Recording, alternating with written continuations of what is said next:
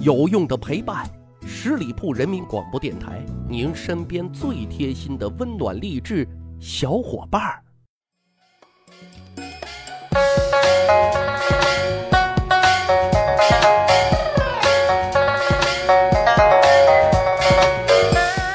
十里铺人民广播电台，趣吧历史，增长见识，欢迎收听密史趣谈，我是大汉。正月里都是年，大家过年好。过年这几天啊，翻看了一些资料，有几个小发现，算是刷新了认识啊，觉得挺有意思。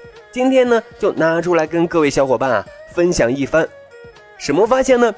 就是我们熟知的几个名词，你比如说跳槽、毛病、慈母、鸳鸯，这几个词汇啊，在古代和我们现如今的理解啊，意思完全不一样，大相径庭啊。咱们比如说跳槽，过年期间呢，有没有跟哥们儿啊、姐妹们讨论过这个问题呢？现在的意思啊是说换工作，但是在明清时期，跳槽却是一个难登大雅之堂的词汇。怎么理解呢？在明清小说和笔记当中啊，经常会出现跳槽这个词汇。但什么意思呢？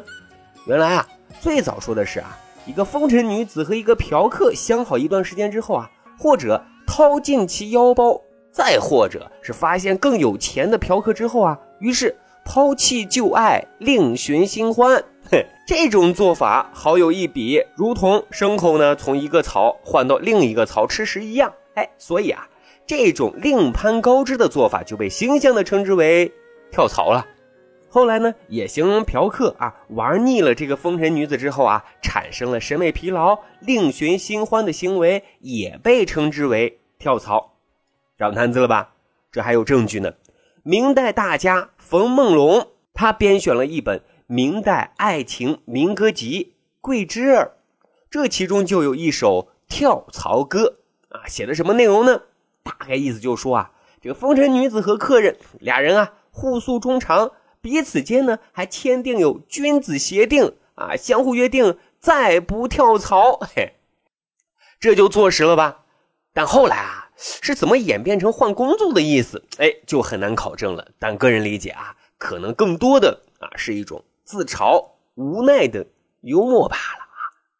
再比如说毛病啊，这个词在古代它根本指的不是人，而是马啊，说这匹马不是一匹优质的马。因为在古代啊，马在人们的生活当中占有非常重要的地位，所以人们对马的要求呢就特别的严格。相马首先就是要看马的颜色如何啊，有没有不足的地方，特别是马身上的毛旋长的位置啊，位置生的不好就是毛病了。它的佐证呢就是明代徐咸的《相马经》啊，原文是这样子说的：马旋毛者，善旋亡，恶旋14，所谓毛病，最为害者也。什么意思呢？大概意思就是说啊，卷取的马毛有好有坏，位置生的不好，这呢就是毛病。那如果主人骑上这匹马的话，也是有害处的。这就是毛病了啊。但后来随着时代的变迁啊，毛病由专指马也扩大到其他事物了。凡是有缺点的，或者说有妨害的地方，都可以称之为毛病了。咱再说一个词，慈母。大多数人认为慈母那就是慈祥的母亲，其实啊，在古代慈母最初与慈祥半点关系都没有。为什么呢？因为慈母在古代它也指庶母啊。什么是庶母呢？就是孩子啊把这个父亲的妾称为庶母。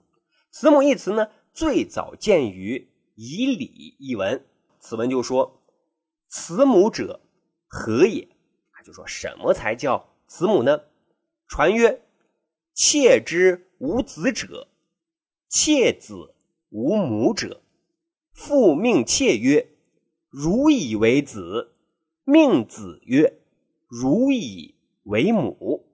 其实很好理解啊，就说这个男的啊，他必须至少有两个妾啊，一个妾呢没有孩子，或者说他没有男孩子，另一个妾呢生了孩子，但不幸一命呜呼走了啊。丈夫呢就指定这个没有亲妈的孩子啊，叫这个没有孩子的妾为慈母了。所以呢，此慈母和我们现如今慈母手中线，游子身上衣的慈母啊，已经完全不是一个意思了。最后啊，咱再说一说鸳鸯这个词汇。其实在我国古代啊，最早把鸳鸯那是比作兄弟的。你比如说南朝苏子清诗四首中的第一首诗就是这样子写到的：骨肉绿枝叶，结交亦相因，四海皆兄弟，谁为行路人？况我连枝树，与子同一身，昔为鸳和养，今为参与臣。这意思就是说啊，兄弟的亲密关系那就像树叶长在树枝上，朋友之间的关系也是如此的相亲。四海之内啊，大家都是兄弟，谁也不是互不相干的陌路人，更何况我们之间那是骨肉相连的兄弟呢。你跟我同出于一个身体，从前亲近的那跟鸳鸯一样，现在呢就像居于西方的辰星和居于东方的商星一样啊，彼此出没不相逢哈。由此可见，这首诗啊写的是兄弟赠别，诗中的鸳鸯那就指的是兄弟了。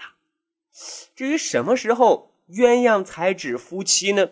这呢大概源自于唐朝一位诗人的一首诗啊。这个诗人呢叫卢照邻啊，他写的这首诗名字叫做《长安古意》啊，有这样两句：得成比目何辞死，愿作鸳鸯不羡仙。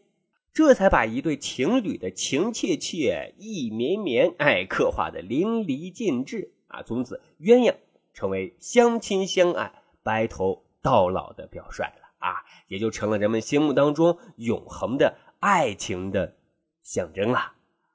好了，长见识，长谈资，过年新发现。这里啊是密史趣谈啊，如果您对历史边角料很感兴趣，欢迎您关注十里铺人民广播电台的公众微信账号，然后回复数字1就可以加大汉个人微信，我会拉你进入这个群里面，我们共同探讨交流。感谢收听，咱啊下一期再会。本期节目由十里铺人民广播电台制作播出。了解更多的资讯，请关注十里铺人民广播电台的公众微信和新浪、腾讯的官方微博。感谢收听，我们明天再见。